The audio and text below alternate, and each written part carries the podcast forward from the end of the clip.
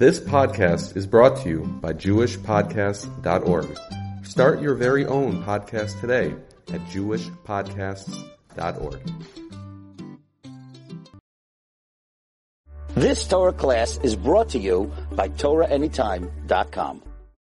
Everyone, thank you so much for coming. Thank you for Margot Khan, and thank you for all the, the board and the wonderful Hanhala of, the Shank Shul, which is giving us this wonderful opportunity to come to Washington Heights and spread the gospel of how to date effectively. But I'm not going to touch, so, so I will in a way touch that tonight because I want to touch more of life in general, the enthusiasm that we got from Yom Tov. How can we use that to marshal our GPS to be able to have a fantastic winter zman, as they say in the learning world, before all of us, how to have a great winter coming up. How can I use that enthusiasm to go forward? And what, what message can I share with you to help you galvanize your energies and your thoughts so that you can have the proper attitudes and the proper mindset?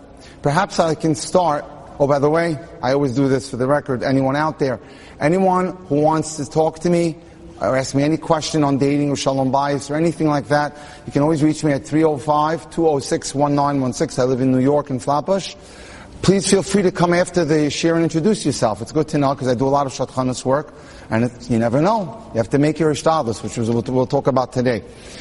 So, I'd like to start with a beautiful Devar Torah that I heard this, about this week's Parsha. So listen to this, it's beautiful. The, the Parsha tells us that when Avram Avinu was notified that Lot was taken hostage by Og, Melech HaBashan, he, you know, gathered the troops, some say 318, some say with Eliezer alone, and he chased the enemy into as far as Damascus through the night. Through the night.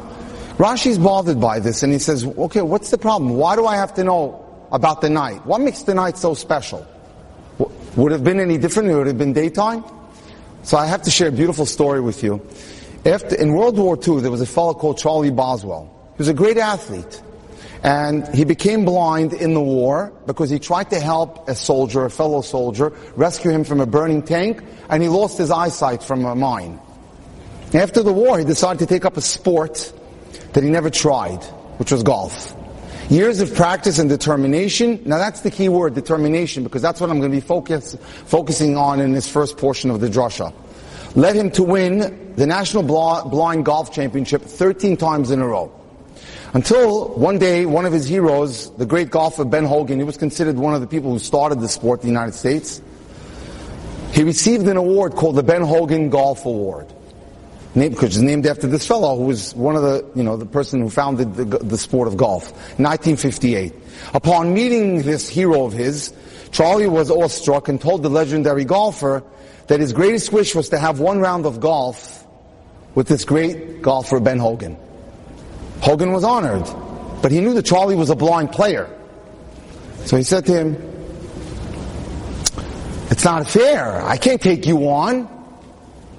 Boswell blurted out an unexpected challenge. He says to him, Mr. Hogan, I really mean it. I want to play you. Do you want to play for money? Now in golf, it's 18 holes. Try to put the, uh, the, the ball in the hole 18 times. Charlie, you know, I can't play for money. It wouldn't be fair. You're handicapped. Boswell did not flinch a second. Instead, he said, is that right? So you know what? I'm willing to wager a bet. Mr. Hogan, I'll play you for a thousand dollars a hole. I can't. Mr. Hogan says to him, what will people think? That I took advantage of a poor blind guy? I'll rip you to pieces. So Mr. Hogan, so Charlie ups the ante, goes, chicken? You're chicken, Mr. Hogan. Okay, bloated out and frustrated Hogan, I'll play, but I warn you, I'm going to play my best game. Charlie said to him, I wouldn't expect anything else from you. You're on, Charlie. Now listen to what he tells him. I'll tell you what, Charlie, you name the time and the place, and I'll be there. And Mr. Assured, Mr. Boswell responds, fine. Mr. Hogan, I'll see you at the golf course 10 o'clock tonight. He knew he could play in the dark. Mr. Hogan, the great golfer, couldn't. What's the lesson here? Avram Avinu didn't need light. He had emunah. He had determination.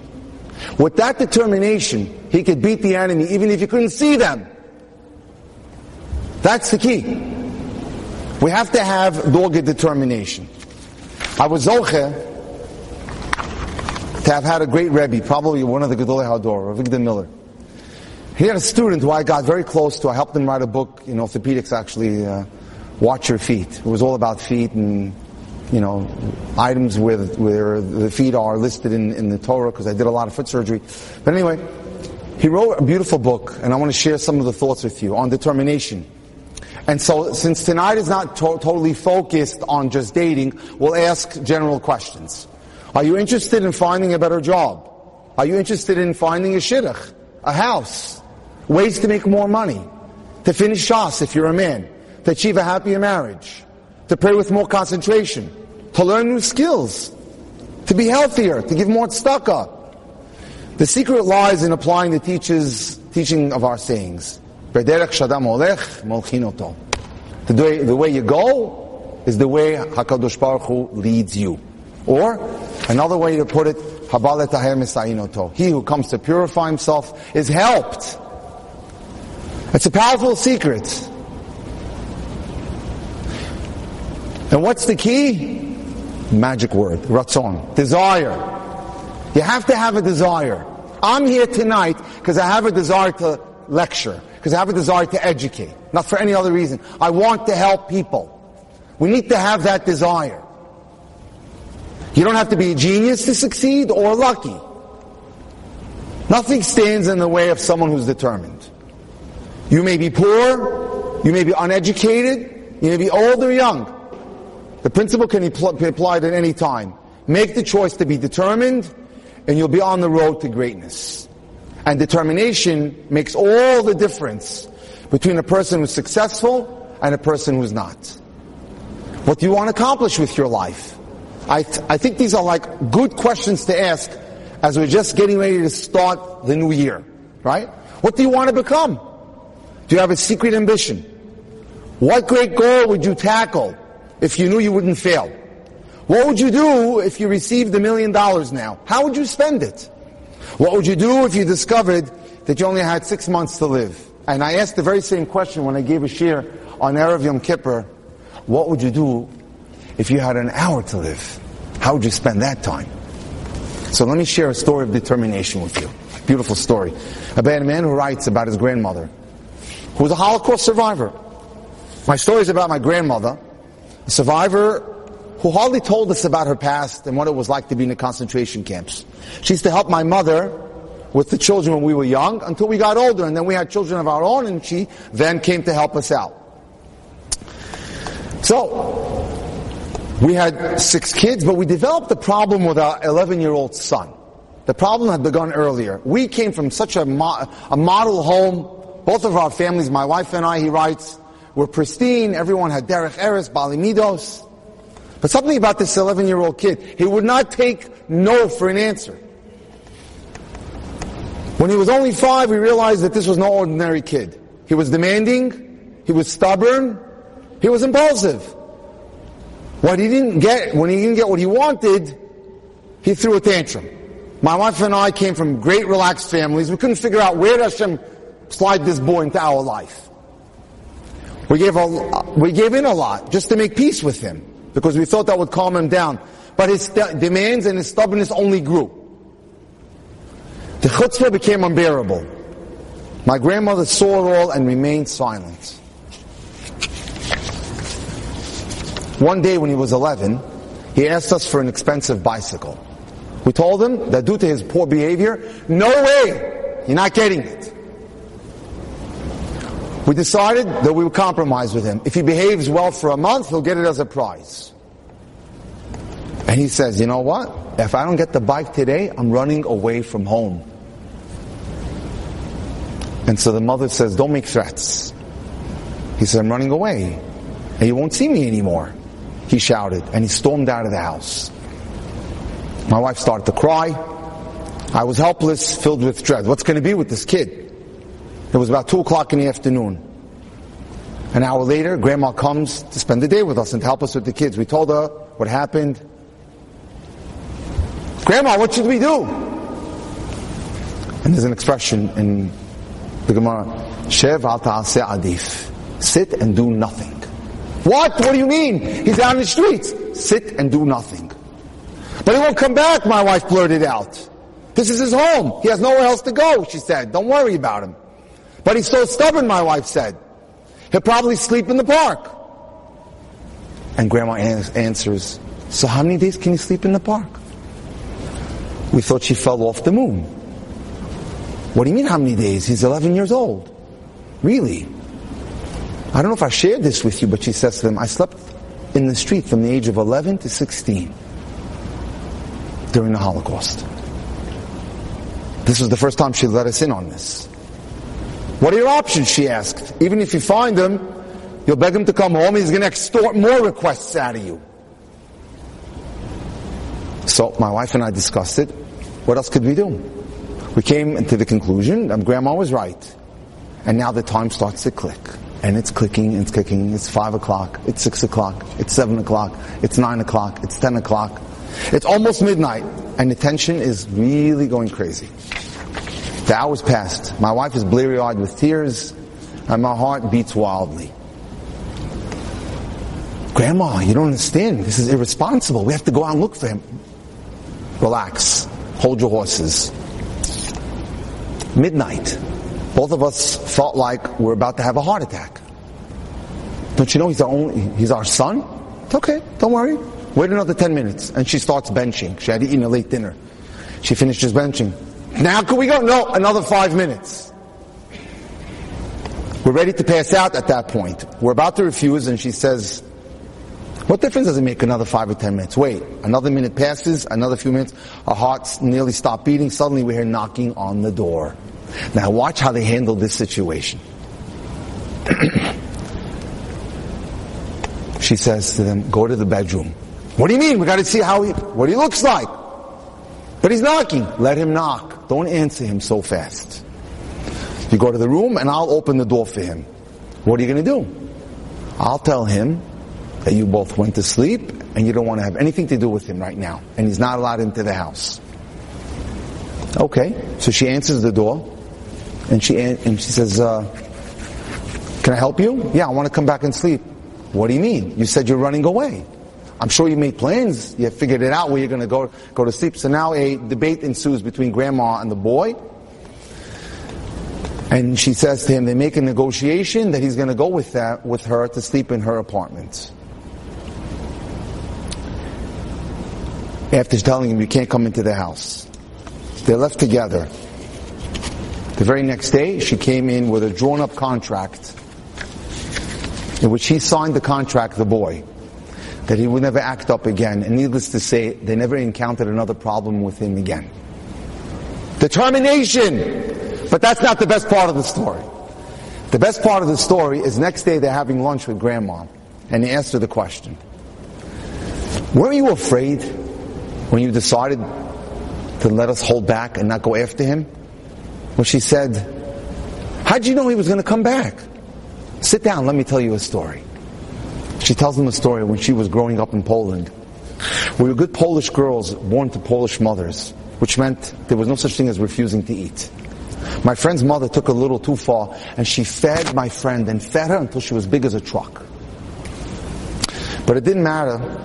When the Nazis came, they put us all in the ghetto.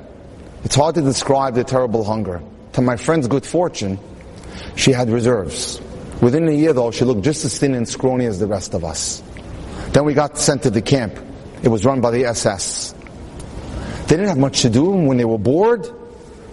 So their only form of entertainment was killing Jews or tormenting them first. One of the German officers was an enormously fat woman who her co-Nazi, uh, you know, uh, guards used to make fun of her all the time. And we used to laugh at her also the Jewish inmates. Her friends teased her that the quantities of food she ate could feed the whole camp for a week. She wasn't offended in the least. And suddenly she announced, we're going to have an eating contest. You Jews are hungry, right? Pick someone who'll compete with me to see which one of us can eat the most. If she wins, I'll give you unlimited food for a week. Do you know what that means to someone in Auschwitz? Who's living on cold, moldy bread and some water? That was a dream come true. But if I win, the whole camp will be starved for a month. And when I say starved, I mean, I know where you're hiding your food. I just let you guys go. I'll confiscate even the crumbs that you're hiding under the boards in the barracks. And then I remembered my friend. This is grandma telling them the story. I sheepishly made my way over to her and I told her my idea. At first she was hurt that she'd be a contestant in an eating contest. But I said, you know what? Imagine you win. You know how good the girls will feel? We'll have a first decent meal in, in, in months, if not years. On one condition, that the food is kosher, and the menu is obviously the same. When the food arrived, listen to this, we were in shock. First course was a loaf of bread with a bowl of cooked vegetables and a pot of split pea soup. You gotta eat the whole thing. The second course, two whole roasted chickens with side dishes of rice casserole and raw carrot salad. True story. For the third course, stuffed cabbage made from four heads of cabbage and five pounds of beef. And there was a fourth course and a fifth course and a sixth course. And the rules of the contest.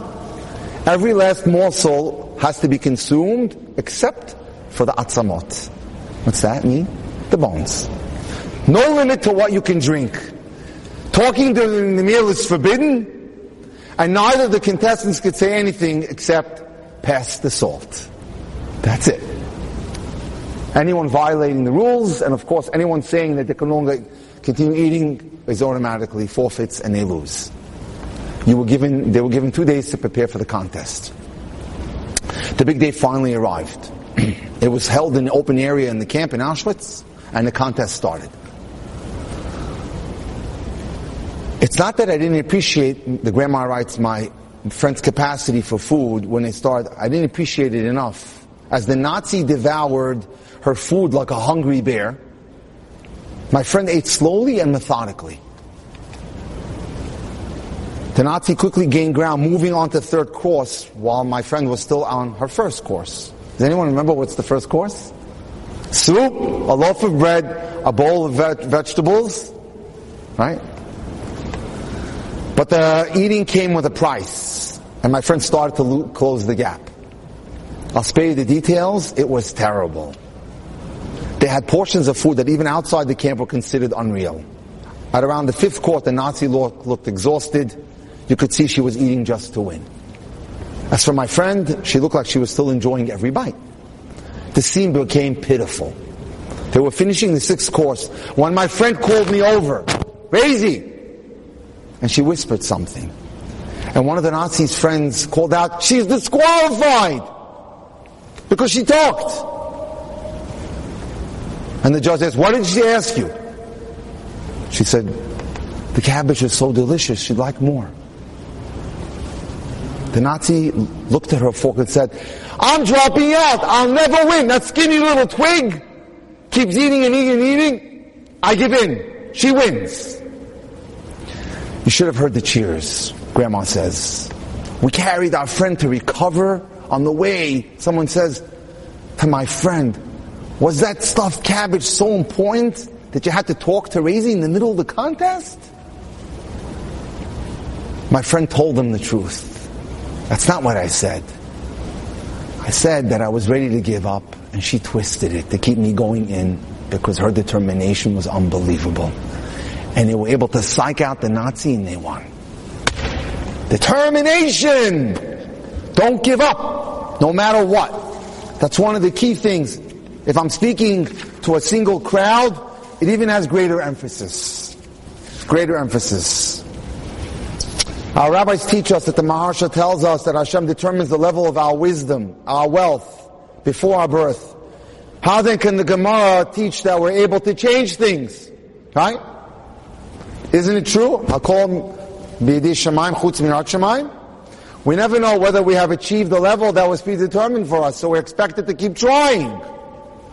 We have to keep trying to do our best to achieve our potential. That's what it means. Yes, it's determined, but you don't know the level which you have to stop. In addition, our efforts on, on davening can even change the level that was originally set for us. It's up to each person to develop themselves. Hillel, as you know, classic example, was very poor. He could have excused himself in saying, I can't learn, I'm poor. There were great rabbis who were blind, but didn't say I'm handicapped, it's not my fault. They worked with their mitziut. They worked with their reality. Yosef suffered, could have suffered as a slave, but he danced in prison. He kept on striving until he became ruler. Don't give up. Be determined. You may think, how can I change my life? How can I change the circumstances? But it's up to you to make those proper good choices. But you know what? You know what mistake we all make? The tendency, however, is to blame our problems on Hashem. It's bashert. That's just the way it is. That's how we react. This must be bashert. Translation, Hashem has decided things should just be this way. It's not my fault. Shlomo HaMelech comes to correct us in Mishlei. The foolishness of man corrupts that person's path, and he blames it on Hashem. When we learn to comprehend the fact that Hashem is waiting for us in order to help us achieve, we realize we're responsible. We can do more. We never have an excuse to plead helplessness because Hashem is on our side and He's the ultimate power. What does desire mean? The Alei Shur explains that when we speak about ratzon, desire, wanting something, we're not referring to whims or fantasies, but I'm going to give you a concrete plan. Number one, a clear idea of what is my objective. How do I want to pursue that shidduch? How do I want to pursue that job? How do I want to do well in that course? How do I want to become an effective mother? I have to have a clear objective. So since I'm a dating coach, I start by telling everyone, I want you to produce for me, or I'll help you produce for you a top 10 needs list. What is it that you need to make you happy? Now there's a difference between needs and wants. Wants are superficial. Wants are money or good looks. Wants are an apartment on the Upper East Side, that's not what's going to make you happy. Needs are, for example, when I'm dealing with a female audience, he has a Rebbe, he's striving to grow spiritually. The three areas that I always warn girls about to be on the lookout for, that was the first three rules that I taught my daughters who are married now. Kasan, Kapdan, Kamtzan. Look out for those three areas. Does he have anger issues? Is he insistent to have it his way? And is he not generous? Is he cheap? So, you have to have a strategy.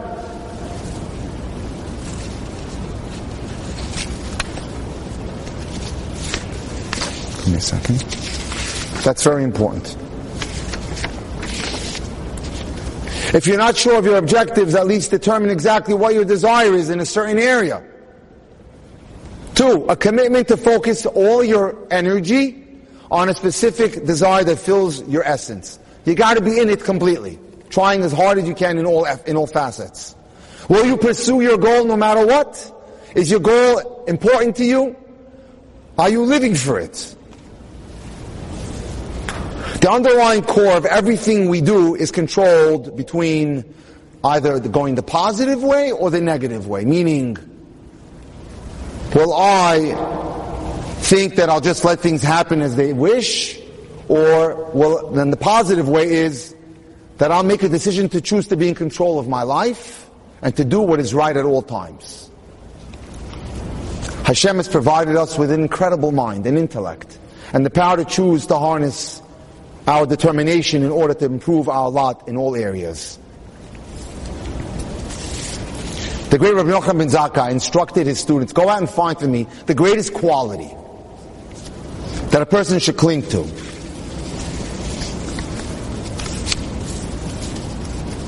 and they came back. Give me a second.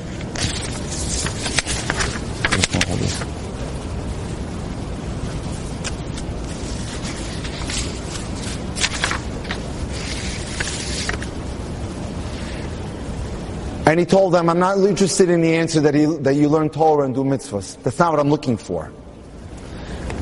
One, here's what I'm looking for. Dedicate yourself to working on a clear, specific goals. Two, commit yourself to be willing to learn from others how to become better at serving Hashem or better at what you want to do. Three, develop the self-discipline to master and control yourself in those important qualities, which is honesty, integrity. Four, be action-oriented and get on with what needs to get done with zrizas, with alacrity. Do it quickly to develop and maintain a sense of urgency. Overcome procrastination, otherwise known as atzlus or atzlut. Push aside your fears and concentrate single-mindedly on using all of your abilities effectively.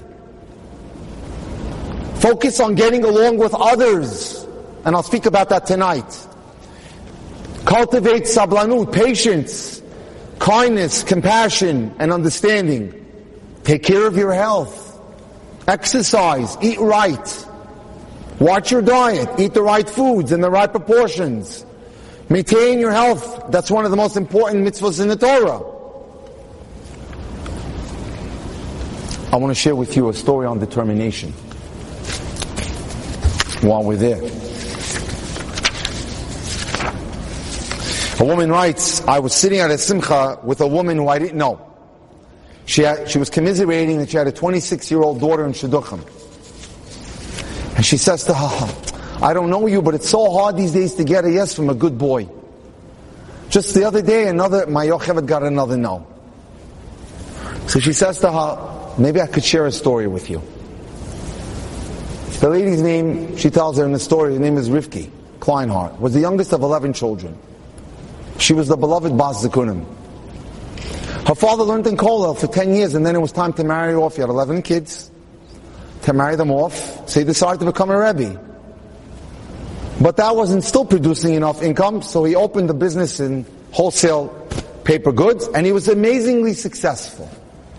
He was amazingly successful and he sold it for a handsome profit. And he decided back to Kollel where he could learn Torah. What else could you want? Fantastic life. When Rabbi and Mrs. Kleinhardt decided now was the time to take Rivki into Shidduchim. But Rivki grew up differently than the rest of her brothers and sisters who shared four beds to a room. This was a girl who grew up in a beautiful big home, which was furnished magnificently. This was a girl who went to Eretz Yisrael once a year for vacation because she had lived with the father that made money. The other older siblings, the father had not made money. He was in Kollel. But, so they decided to give her classes. And she, they gave her art, art classes and she was a phenomenal artist. Most of Rivki's older siblings were married to yeshivish families, but Rabbi and Mrs. Kleinhardt decided it's not for Rivki. She needs a Balabatish person. Parents had a different vision for her, though. She grew up in the years of plenty. Her father told her, we didn't raise you like your older brothers and sisters. We feel you need a different type of family, more balabatish. You know, he tells his wife, Rivki has an artsy neshama. I don't think a typical yeshiva bachur would just make it for her. So, Rivki's parents had already married off 10 children. One day Rabbi Kleinhardt bounces into the house with an exciting news. I found the perfect boy for Rivki. Rabbi Karnat Chavrusa Shalom Mulik had a brother living in a different city who was a cardiologist. Shalom was making bar mitzvah that week, his roommate, I mean, I'm sorry, his Chavrusa, and Rabbi Karnat got to meet the brother who was the cardiologist. More importantly, he had an opportunity to speak and learning with, the, with his son, a 22 year old boy, and he was so impressed with this boy, and he said, I have to have this guy as my son-in-law. He told his wife he's a rare breed, a Baal Midos, who's serious about learning, but has a flair and a panache, and even knows what the word panache means. This is a boy who's used to a certain standard of living, and will make sure his family's comfortable. Even though he'll still make Torah his central priority in his life. Sounds good, Mrs. Kleinhardt said. Can you ask your chavrusa to suggest a shidduch? I asked him. He said it'll never happen. Not in a million years. Okay. He said his brother and his sister will never hear of doing a shidduch with the yeshivish family because they don't want their son to be trapped in a kollel all his life. But Mrs. Kleinhardt said, you should tell them that you could support. Shalom says they couldn't care less how much money we have. They're not interested. To no one's surprise, Shalom anyway pursued the shidduch. He called back the next day, flat no. They're not interested. There's nothing to talk about, he said. You're, you're way too yeshivish for my brother and sister-in-law. Maybe if you become a lawyer, you'll change things and he'll take a look at the shidduch again. Not easily deterred, Rabbi Kleinel began calling shadchan after shadchan after shadchan, asking them to suggest the shidduch. Each one got a no until they got to Mrs. Bolkin, who was called the bulldozer because no one said no to her. I can get a yes out of anyone, she said. The shidduch, don't worry, is as good as done. She was forced to eat her words. However, and report to the Kleinhardt that the Muleks had said no. Not now, not ever. In the meantime, Rivki went out with a few boys, but none of the Shidduchim went past the third date. A day, a year and a half after Rabbi Kleinhardt had first met Binyamin, he was having a talk on the phone with his oldest daughter, Fegi. What a shame, he tells her, that that Mulek Shidduch can't happen. Fegi asks her father, why not, Dad? Because they said no to every shadchan that we sent to propose the Shidduch. And trust me, I sent quite a few. I gave up. So listen to what the daughter tells her father. Tati, when did anyone else's opinion ever stop you? When most people said you'd never manage in Kollel for, for four years, you did it, you lasted ten. When they said you'd never make it in business, you became super successful. When people said you would be a lousy investor, you did super well on the stock market. When people said you were crazy to go back to Kollel in your 40s, you did it. So when did other people's opinion ever stop you? Why should that stop you? He was silent. You know what, Figi? You're right. Maybe I was just embarrassed. The next day, client called Binyamin Mulek. Binyamin is the boy. He called his Rosh Chabura, and he asked him, could you do me, please do me a favor? Call the Bachur's father and tell him to please suggest the Shidduch again for us. Tell him, I may be hopelessly yeshivish, but my daughter is nothing like me. Out of respect for Binyamin's Rosh Chabura, Dr. Mulek politely responded, you know what? Okay, I'll let my wife check into it. But I want to tell you, the shidduch has been mentioned to us numerous times, and we've said no. We don't see her as a as a fit for our son. Mrs. Mulek made the phone call. She liked what she heard about Rifki, especially the fact was that, as I said before, Rifki was artsy, and Mrs. Mulek collected art and loved art. It happens, look at how Shem runs the world. Benjamin Mulek had just finished dating a girl that Mrs. Mulek had really had high hopes for. And at that, it didn't work out. And at that moment, he was available. All right, she said to her husband with a sigh, let Benny go out with the Kleinhardt girl. At least we'll get her father off our backs. After getting a yes from the Rosh Chabura, Rabbi Mrs. Kleinhardt told her, wait a day, don't tell him yes so fast. And then after that day went, she went back and she said, they're interested. Mrs. Mulek said the day that Benjamin went to date her on the first date, mark my words to her husband, this girl is going to be our daughter-in-law. Her words proved prophetic. Three weeks later, Benjamin and Rivki were engaged.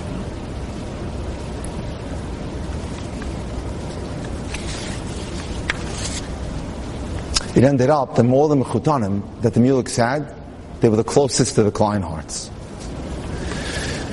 Rivki developed a wonderful relationship with her mother-in-law, especially since they both, both loved art. She finally found out about, she never knew that there was an initial opposition to the shidduch. And as the lady's telling the other lady at the simcha about this story, remember the, the woman who had the issue with her daughter, and they lived happily ever after. So she says, how do you know? She says, because I'm Rifki. And that was me. And that was my story. It was my father's dogged determination not to give up. That's the key.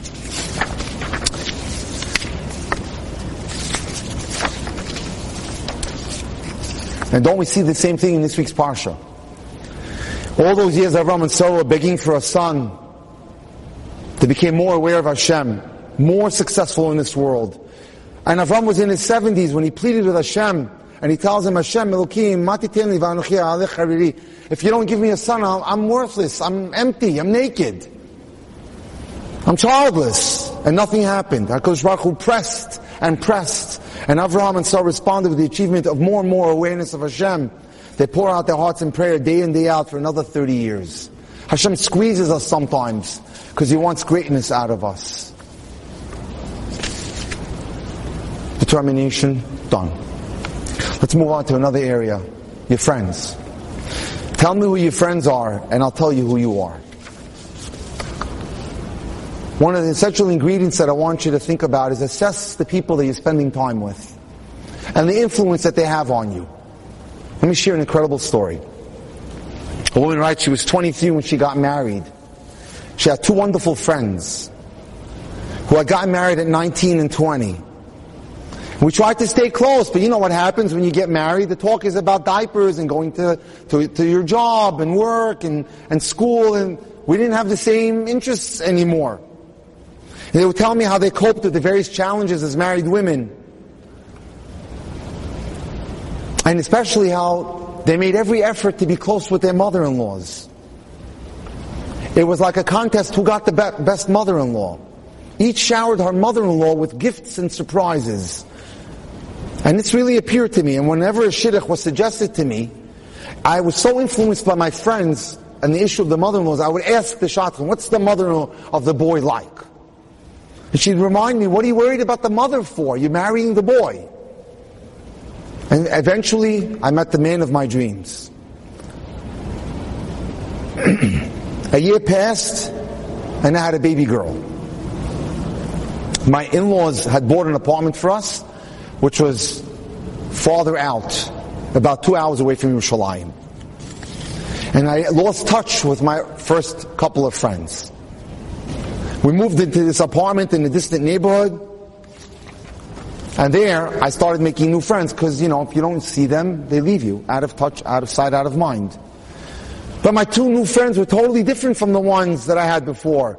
One was a stay-at-home mom and the other worked in the office. And it would start to tell me, you know, I gotta get out. You can't be worried about your kids all the time.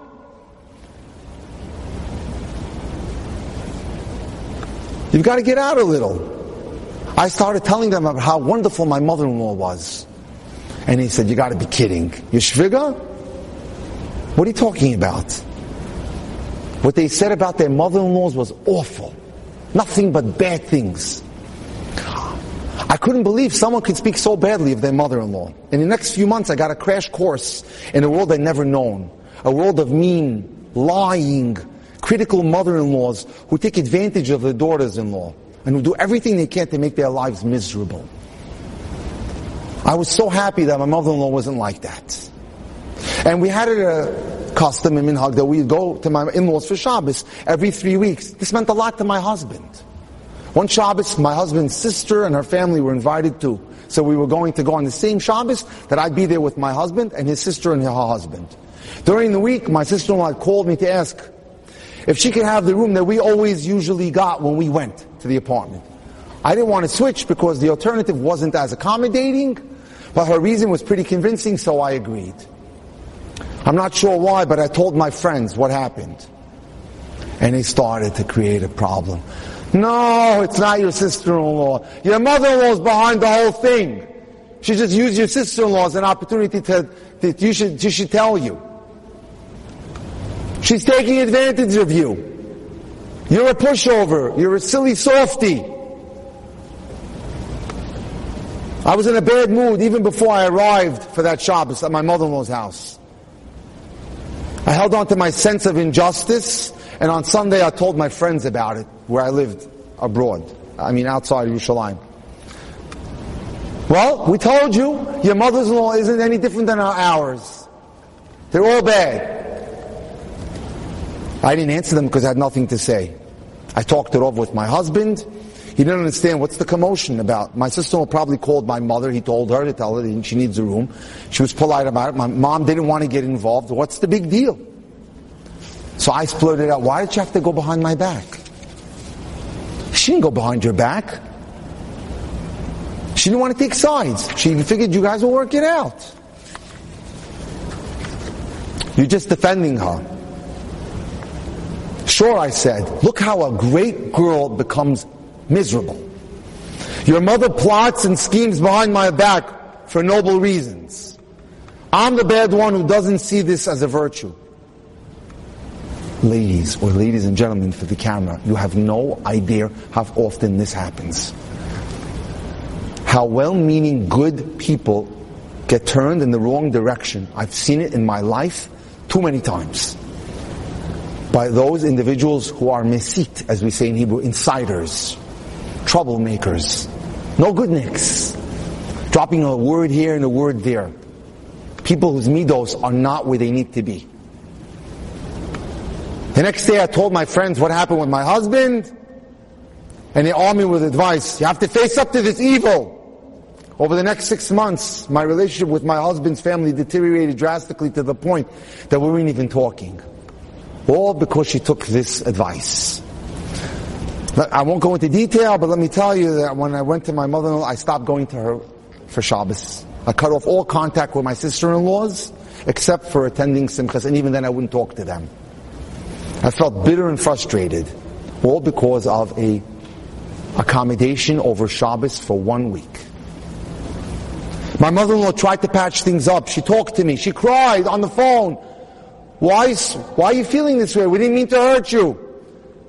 I'd go back and tell my friends and they would say, no, no, no, don't listen to our crocodile tears.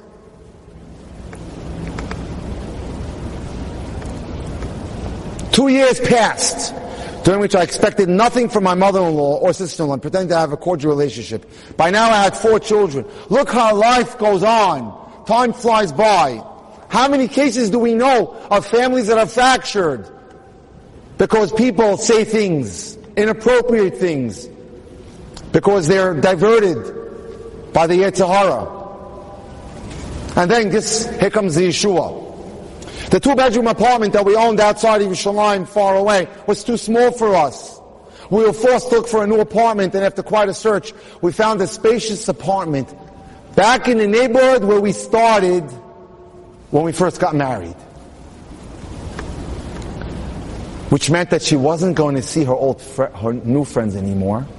And now she was getting reacquainted with her old friends. There was a vacuum. Who do you think stepped in to fill the vacuum? Nothing, none other than my two first friends. And do you think the subject of mother-in-laws came up? It sure did.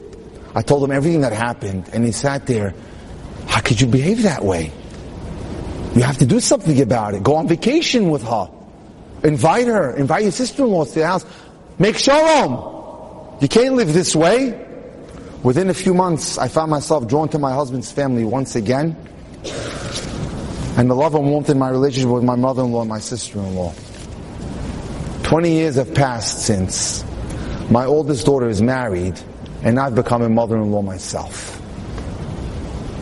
Recently, I talked with my husband about that hard time we went through with my mother-in-law. And we started recalling what happened in that tiny apartment. And my husband said it wasn't the apartment. It was the terrible friends. Don't blame the apartment. It was the friends that you had. And I didn't tell you something. I realized that. How do you think we came to move back to the old shchuna, to the old neighborhood? I took a mortgage out on an apartment I couldn't afford. But I knew that if I didn't do something, my marriage was at stake. First it was my mother, then it was my sister, and and the final ultimate casualty would have been my marriage. Not far-fetched, by the way. Just last week I was on the phone with a divorced man. He's 42, he's a great guy, he's a Ben Torah. And he's going out with one, a student of mine. He used to come to my showroom. Haven't seen her in a while.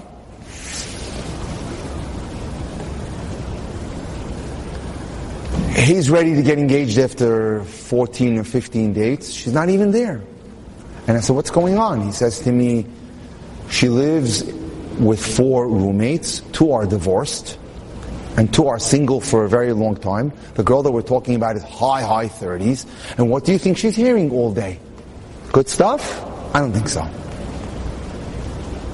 And her environment is destroying her to the point where they had to go their separate ways. Look at your environment. Look and see who's influencing you. And ensure that, that, that the people that are in your lives are positive role models. I discovered an insight that made me want to share my story. I found a new meaning to the saying, tell me who your friends are, and I'll tell you who you are. If you want to know who you are, well, check out your friends. But I have a different interpretation. I think your friends tell you who you want to be and who you will be. If you live surrounded by arrogant, haughty, hedonistic friends, then that's what you'll be, and that's what you are. So be very careful of who influences you. It's so important. Watch out for those toxic environments. Let's reflect now on how to create a feeling of simcha going into this coming year. Right? Rav Zelig Pliskin writes something beautiful recently. I read a poem that moved me. It was written by the late Rav Eliyahu Dessler from Michtav Eliyahu, one of the greatest thinkers of the 20th century, Rav Eliyahu Dessler from England. And he wrote a poem, and he translates it for us in English. The past is only memories, the future is but just hopes. Focus on the present, and that's going to be the topic, the noseh, the subject that I'm going to treat in the next few minutes. Focus on the present, for that is where your life really is. Because life consists only of tests. The rabbi writes, I've memorized this poem and repeated it frequently over the years. It's profound. It sums up one of the most important lessons we all need to live our lives by. We have to live life to the fullest. Much pain and stress and distress comes from needlessly thinking about past comments that people made to us. Who cares? What's the difference? Let it go. One of the things that I share with many of the Shadchanim that I work with, you know, I go to Ura, I, I teach I, workshops at Shadchanim. I said, what has happened to people? They're so fragile today. They're so, they get upset so easily. Things bother people so much. Why is that? Much stress comes from being obsessed about past mistakes and, er- and errors, about worrying about potential suffering that hasn't even happened.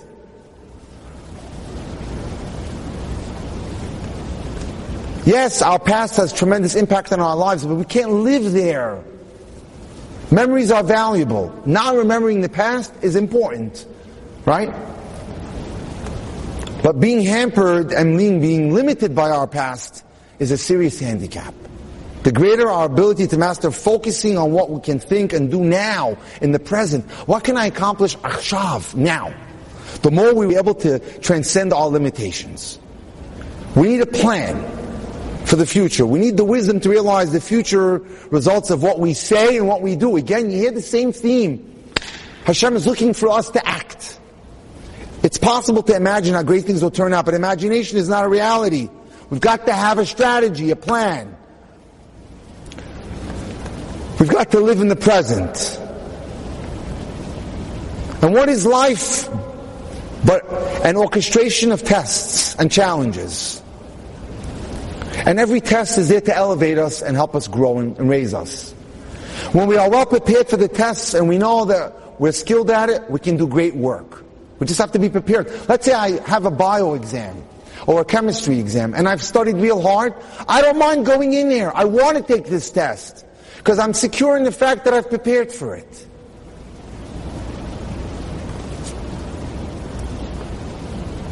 And the rabbi writes, someone said to me, my life is full of one disappointment after another. I feel frustrated and upset when I think about all the things that haven't worked out. When I think about my future, I don't expect that things will get much better. I feel simply awful most of the time. My life is dull and empty. And he tells him, you're not alone. But from what you told me about your life, you're only one attitude away from totally transforming your life. Yes, you've experienced many disappointments in the past. The problem is that you keep reliving your disappointments over and over and over again. And the more you focus on those past disappointments, the more they color your life. Your autobiography is called My Life Until Now, with no now forward. You keep reading the same disappointing chapters of the book over and over again. And that's the problem. What you focus on expands your life. And that's important. So we have to focus on the now.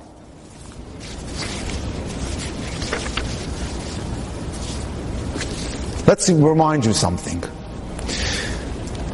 On the day you were born, Hashem said the following to all of us. I bless you in four ways. The day we were born, he said, I bless you with simcha, with joy. Whenever you say a bracha or study Torah, do it with simcha. Joy will make every spiritual word and action become more ele- elevated. So I blessed you with joy. Two, the day we were born, Hashem said, I bless you with courage. That you can have the courage to fulfill your life's mission. Don't limit yourself with fear. I bless you to experience joy every time you do something you might be fearful of. Three, Hashem said us on the day we were born, I bless you with love. Love for Hashem, your creator, and love for being kind to other people. And four, I bless you with serenity. That will give you an inner calm. Unfortunately, when the Malach tweaks the nose, we forget that bracha. But it's accessible anytime we want it inside. You just have to go and search for it. It's there. These four qualities are the skills that continue to make us up. We just have to go and get it. It's like we know all the Torah, but when we learn it here, it's a review.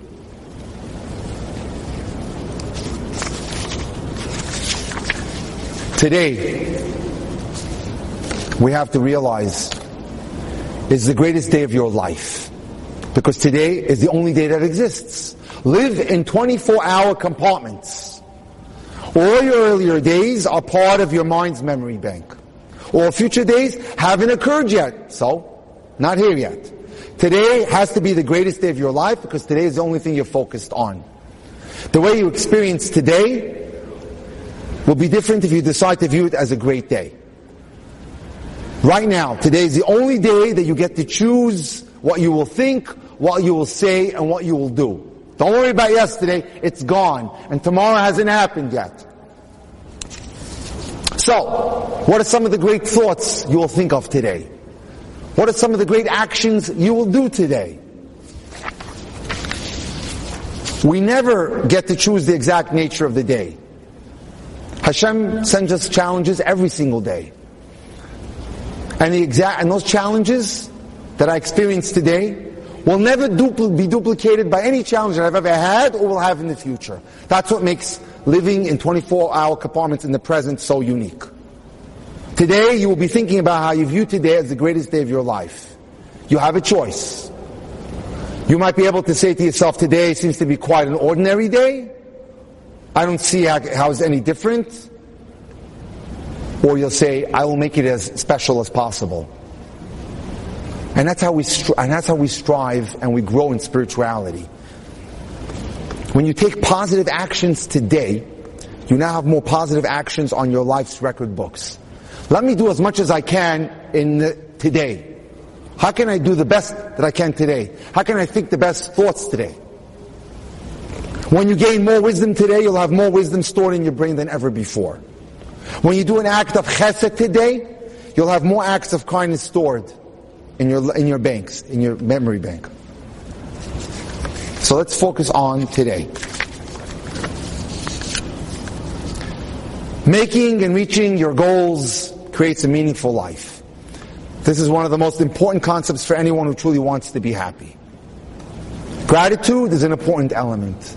I tell every one of my students and clients, please, start your day after Shacharis by reading the thank you card and make a list of 50 gratitudes. And say them and verbalize them every day. It's such a great way to start the day. It puts you in a positive mood. And now you're riding that wave of positivity.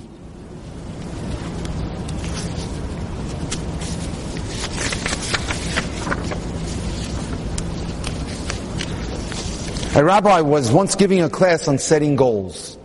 Someone asked him, what do you consider the chief challenge people face when they focus on their goals? I replied, there's a common challenge to everyone. That they think they can't be happy while they're working on the goal. I'll only be happy when I get to the goal. But it might take a year or two. No, that's a mistake. You can be happy in the journey as you are happy when you get to the goal. People think they can only have peace of mind and joy when they reach their goals, but until then they feel a sense of incompleteness. No, allow yourself to feel good all the time. Be totally resolved to be joyful and serene on your journey to each goal. Each moment of life is precious. Each moment of life is a gift.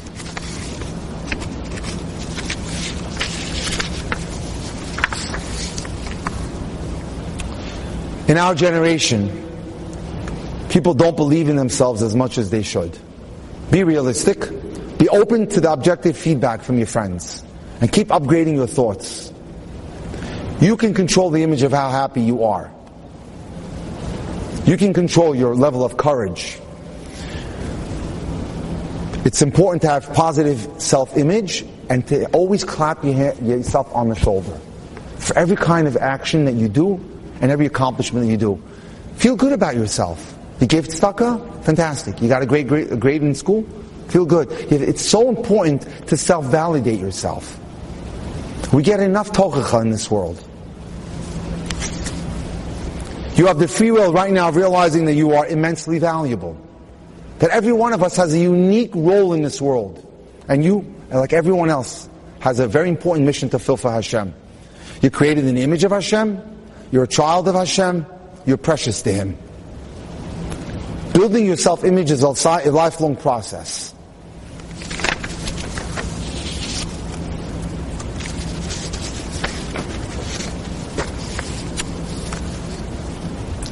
Here are the nine principles for happiness and joy for people. Test yourself for the next 30 days. And read this list at least three times a day. Number one, I think appreciatively and gratefully. And I said already we can cover that with the gratitude list, with the gratitude, the thank you card. Number two, I speak and act joyfully and kindly. When you speak and act joyfully, your brain produces endorphins that create joyful feelings. Think positively, speak positively, smile. Believe me, I have people sit in their bedrooms and smile at the mirror for 50 times a day to get them to do it. It's important. Three, I assume there's something good that's going to happen from everything. Develop the skill of reframing to see the good in everything. Find positive ways of viewing events. Four, I strive for meaningful goals. Being clear about my priorities is the first step to accomplishing my goals. Five, I see myself being the way I wish to be. Picture yourself speaking and acting in ways consistent with your wisest self. Six, I focus on finding solutions. What's my outcome? What outcome am I looking for? If a problem arises, I clarify the problem and then I ask, what can I do to solve the problem? Seven, I let challenges develop my character. Look at difficulties as opportunities sent from Hashem to upgrade who you are because they make you tougher and stronger and better equipped to deal with life. Eight, I consistently access positive states of mind.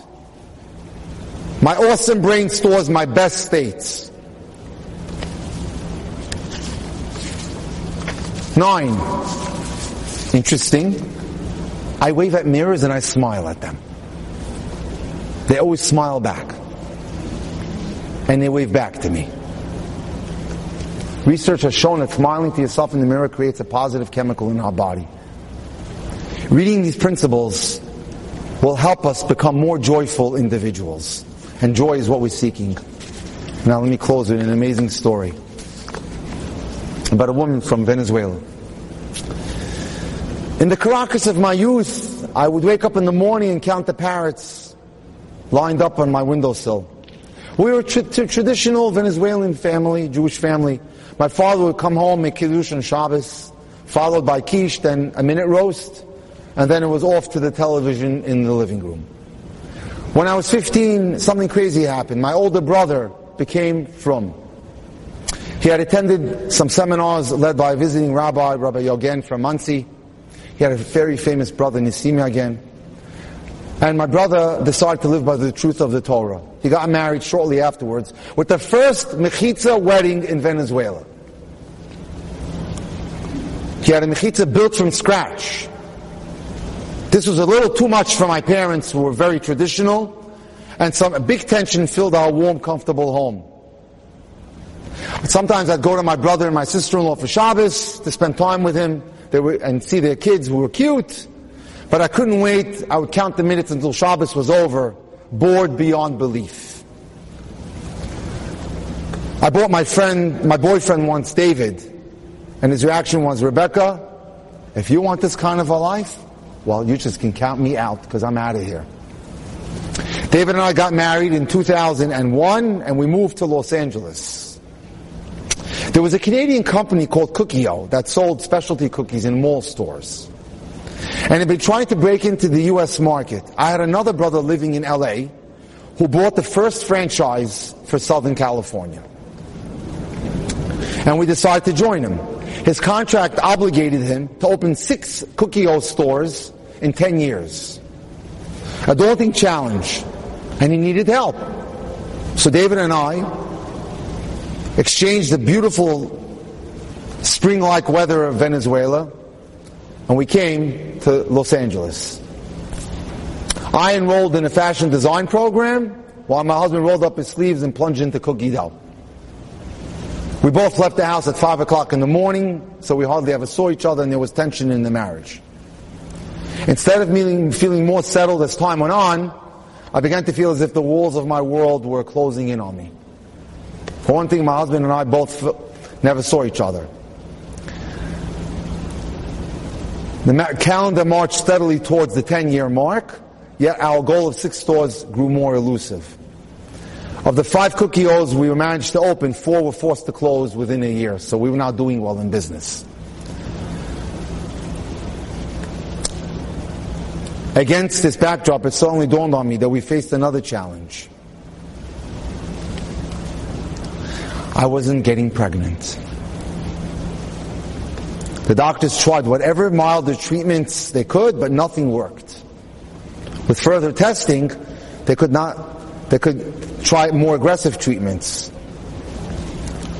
I'd been anxious and depressed for a while. And I was afraid about to undertake these aggressive treatments. What if they failed?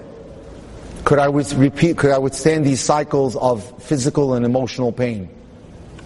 And the doctors told me that the success percentages were low, 30% at best. One Thursday morning in August of 2004, shortly after I began the preliminary steps for this first round of treatment, we attended the bar mitzvah of a relative. My parents flew in from Venezuela. I had a doctor's appointment scheduled that day with the OBGYN.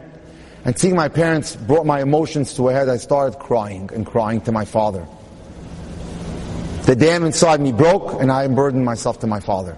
Rabbi Yagen, who had close ties to the host, was at the bar mitzvah. He flew in from Monsey. As the affair wound down, and I was talking to my father about the difficulties we were having in the business and difficulties having a child, my father suddenly turned to me and said, why not ask the rabbi for a bracha for the business? And once you're there, ask him for a bracha for a baby.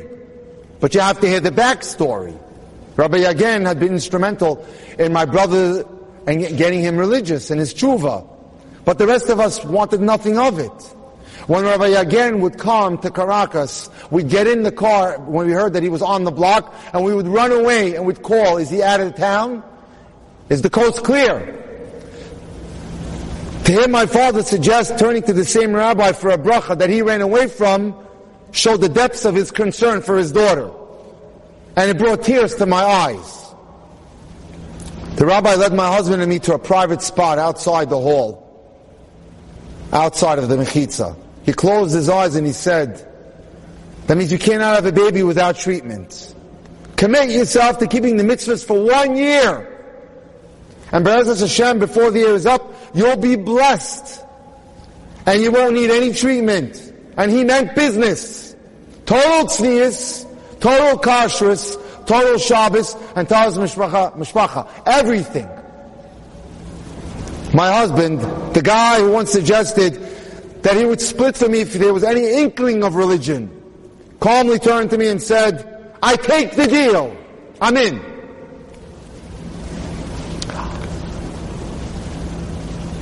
I couldn't believe it. Was this my husband speaking?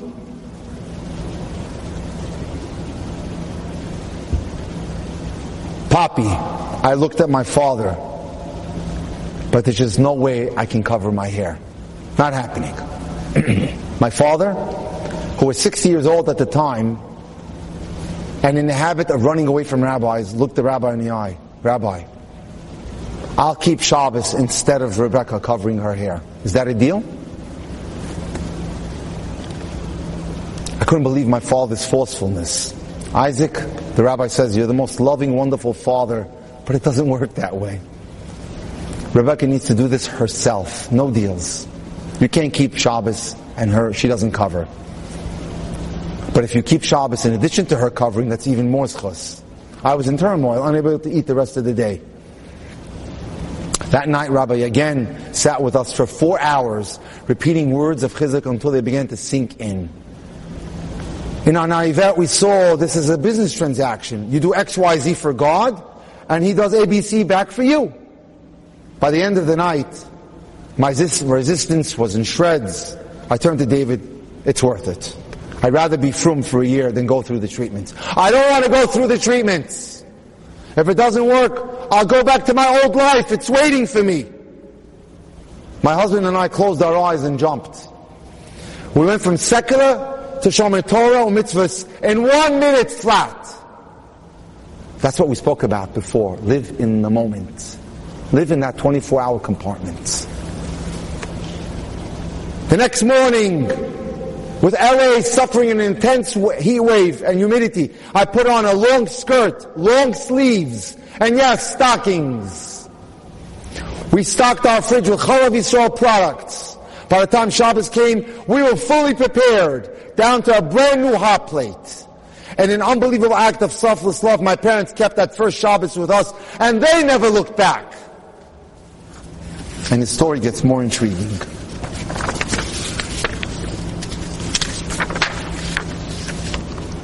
The only thing that took time was to cover my hair. I was so afraid my mother's going to be reacting in horror and shock when she finds out I covered my hair. I walked into the sheitel salon five times and walked out. On the sixth time, I walked in, I came out with a sheitel. Rebecca, I would coach myself. I told this story because I wanted it to buttress the point that I made before. Just get through today, one challenge at a time. That's the goal of 2019, right? Tafshin Pei. Just get through today, one challenge at a time. No use worrying about tomorrow. It's not going to help. It'll greet you when you get there. There was only one thing standing in the way of the baby. The only cookie still operating was open on Shabbos. And we didn't go in. But malls require every store to be open every day of the year. 365 days a year. Closing on Shabbos would mean that if we come back to the business on Sunday, it's closed. They'll take it away. What do you do? People told us to sell the business to our manager every Shabbos, but we were not interested in halachic loopholes. Look how firm she became. If I gave up so much for the sake of the deal to have a baby, I'm not going to lose it all by gaming the system and playing the system. So the Kashrus organization that gave us Hashgacha explained that we needed to find a buyer for a minimum of 22.5% of the business, which is the percentage of the business profits that are made on Shabbos and Yom Tov. That way, all profits from Shabbos and Yom Tov would go to the partner, and our problem would be solved 100% lechatchila. But who wants to buy a fifth of a failing cookie store? The sad answer is no one. Fall turned into winter. Winter turned into spring. And still no buyer. And the stress growing with every day, passing day. We assumed that the store was open on Shabbat, even though that we were trying our best to sell it, so it wasn't held against us. But with the approach of Pesach, and now all, all these other Yisurim, the surim of having, dealing with now chametz, etc. What are we going to do? We learned about the idea of kares, that if you own chametz, the punishment is kares. You're cut off from this world. We started at the thought of this happening to people because of us, that Chas Jews would buy cookies on Pesach. We didn't want anything to do with it. We reached the red line. Come what may, we would not open our store this Pesach, no matter what. Even if it meant just abandoning the store. With each week that passed, the noose on our, our grew tighter and tighter.